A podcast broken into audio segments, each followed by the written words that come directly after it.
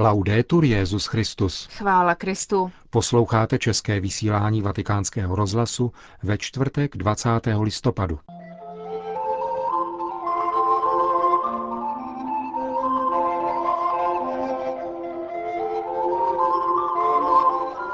Benedikt XVI. dnes hovořil o důležitosti kontemplativního života. Papežský nuncius se na generálním zasedání OSN vyjádřil k problému světového obchodu se zbraněmi. V našem historickém cyklu o svědcích římského kánonu vám dnes Johana Bronková představí svatého papeže Cornélia. Od mikrofonu dále přejí hezký poslech Markéta Šindelářová a Milan Glázer.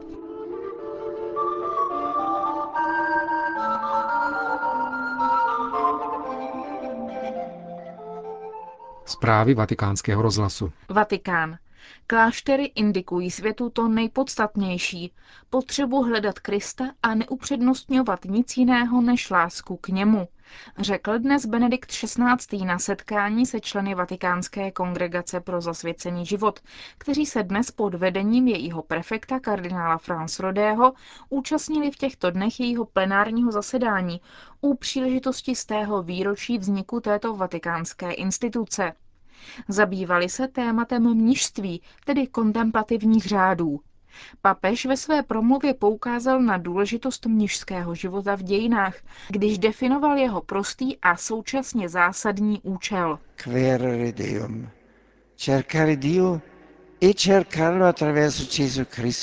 A hledat Boha a hledat jej skrze Ježíše Krista, který ho zjevil. A hledat ho s pohledem upřeným na neviditelné skutečnosti, které nepomíjejí, a očekávat slavné zjevení Spasitele. Kláštery se tak stávají duchovními oázami, které lidstvu připomínají absolutní primát Boha a vyzývají k neustálému klanění se před tajemnou, ale reálnou přítomností Boha ve světě a k bratrskému soužití podle nového přikázání lásky ve vzájemné službě, čímž připravují konečné zjevení synů božích. Quando i monaci vivono il Vangelo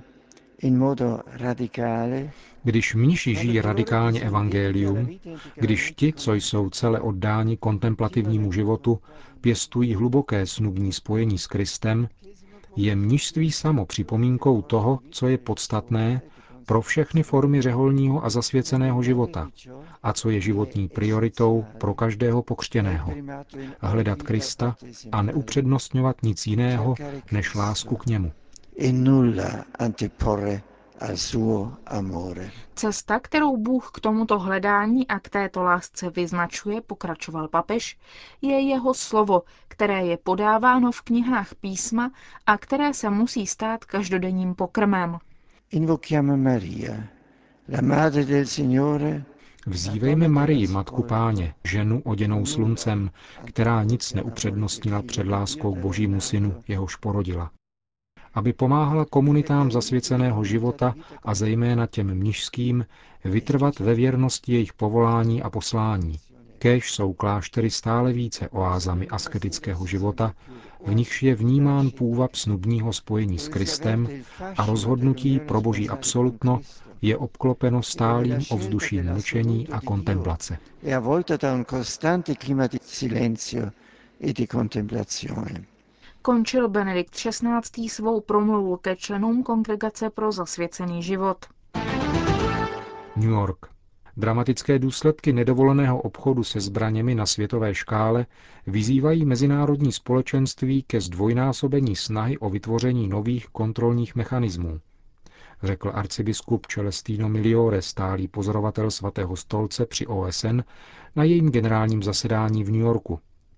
Nedostatek regulí a konkrétních opatření na snížení množství prodávaných zbraní ve světovém měřítku způsobilo situaci, v níž je možné snadněji si opatřit zbraně nežli jídlo, příbytek a vzdělání, řekl dále monsignor Miliore a poukázal na to, že nedávná rezoluce generálního zhromáždění OSN, nazvaná Směrem k dohodě o obchodu se zbraněmi, představuje krok vpřed, ale žádá si zdvojnásobení dosavadního úsilí, Arcibiskup Miliore zdůraznil, že snadná dostupnost zbraní je hlavním důvodem, proč lokální napětí hned vybuchují do konfliktů a proč jsou konflikty dlouhodobé.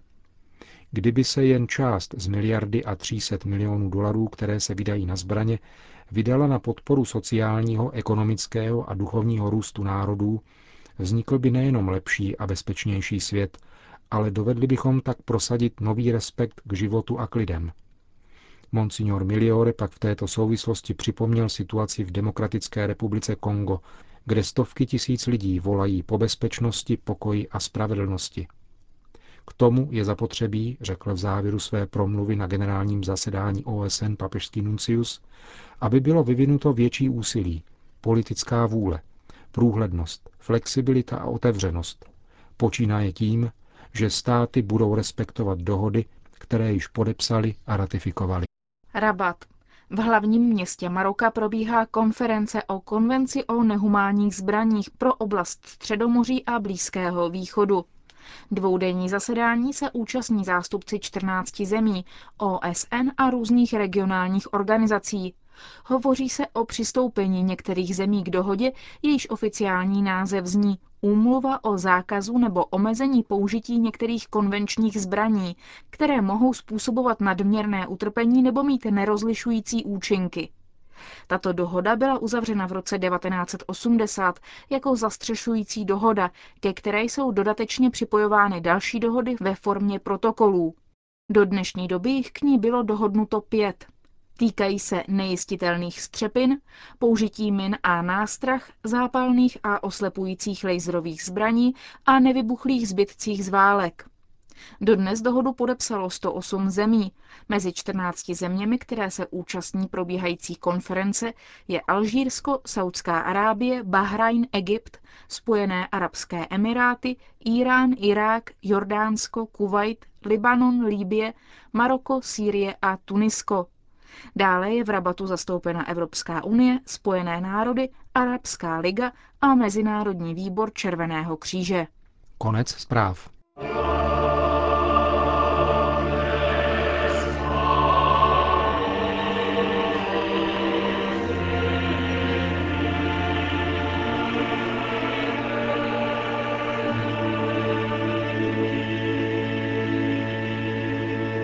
Svatí římského kánonu. Milí posluchači, naposled jsme v našem cyklu mluvili o papeži Sixtu. Protože historici se dnes domnívají, že jde o druhého papeže tohoto jména a nikoliv Sixta I., dochází v řadě papežů k chronologické nesrovnalosti. Clementa, Sixta, Cornelia, Cipriana, Svatý Cornelius, kterému se budeme věnovat dnes, byl totiž zvolen o šest let dříve než Sixtus II. Krušnou situaci církve v polovině třetího století dobře vystihuje fakt, že do zmíněných šesti let spadají dva další pontifikáty a dokonce jeden vzdoropapež. Necelé tři roky vlády císaře Decia přinesly pro křesťany jednu z nejtěžších zkoušek. Hlubokou krizi římského impéria, oslabovaného výpady barbarů a ekonomickým úpadkem, chtěl tento císař vyřešit politikou restaurace, včetně podpory tradičního římského náboženství. Všem občanům římské říše Decius nařídil obětovat státním božstvům. Kdo tak učinil, obdržel libellus, potvrzení o splněné povinnosti. Mezi prvními oběťmi císařského nařízení byl v lednu roku 250 papež Fabian. Jeho mučednická smrt a kruté pronásledování velelo sečkat s volbou nástupce. Teprve když císař odjel na válečné tažení, z kterého se už neměl vrátit, sjelo se do Říma 16 biskupů a zvolilo v březnu roku 251 papeže Cornélia. Svatý Cyprián z Kartága podotýká, že Cornélia podpořilo svědectví téměř všeho kléru, hlasování těch, kdo se sešli, příznivý názor starších presbyterů a lidí dobré vůle.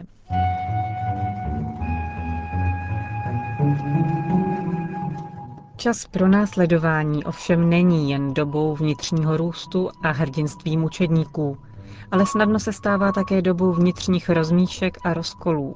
Svědčí o tom právě naše období. Zatímco byl papežský stolec neobsazen, prosadil se jako vůči osobnost mezi římskými presbytery jistý Novacián. Zklamán tím, že nebyl zvolen papežem, neváhal se dát za takového zvolit skupinou svých přívrženců.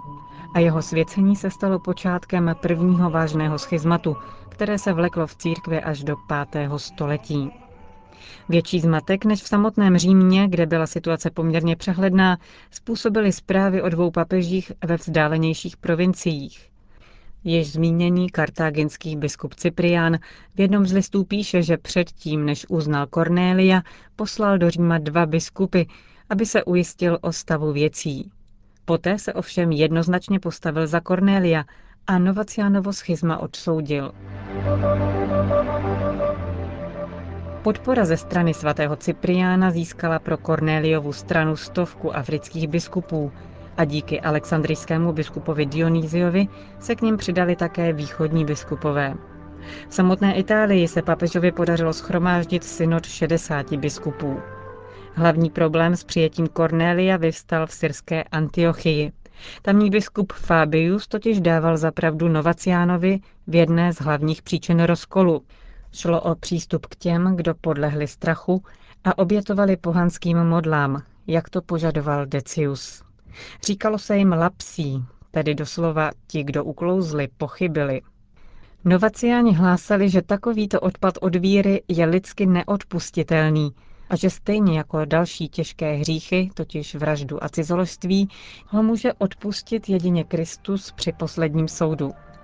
Cornelius oproti tomu přijal na římském synodu předchozí návrh kartáginského koncilu, že totiž lapsí, odpadlíci, mají být po spravedlivém pokání znovu přijati do společenství církve.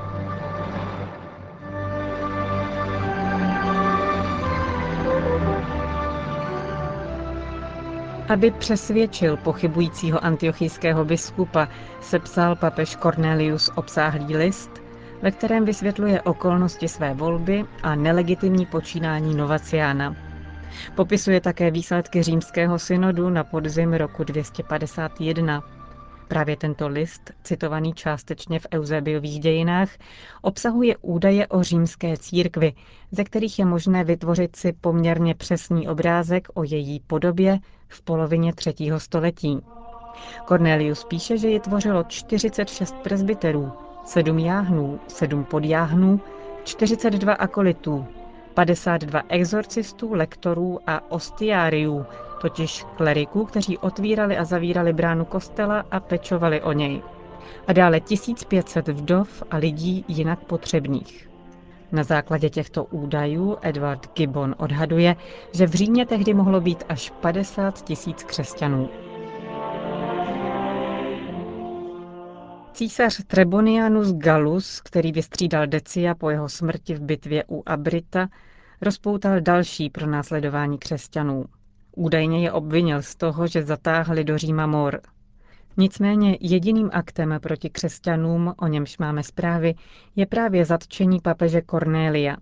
Byl vypovězen z Říma a vězněn v centrum celé, v dnešní Čivita Vecchia, kde zemřel patrně na následky zacházení během transportu, ačkoliv pozdější prameny mluví o popravě.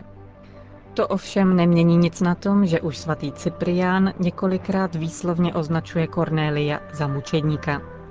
Latinský nápis Cornelius Martyr najdeme také v katakombách svatého Kalixta, kam byly tělesné ostatky papeže Cornélia přeneseny na konci třetího století. Snad právě k této translaci se vztahuje zpráva svatého Jeronýma, podle níž papež Cornelius zemřel týžden jako jeho přítel svatý Cyprián, totiž 14. září. Protože toho dne církev slaví svátek povýšení svatého kříže, připomíná si oba mučedníky pohnutých dob třetího století o dva dny později, 16. září.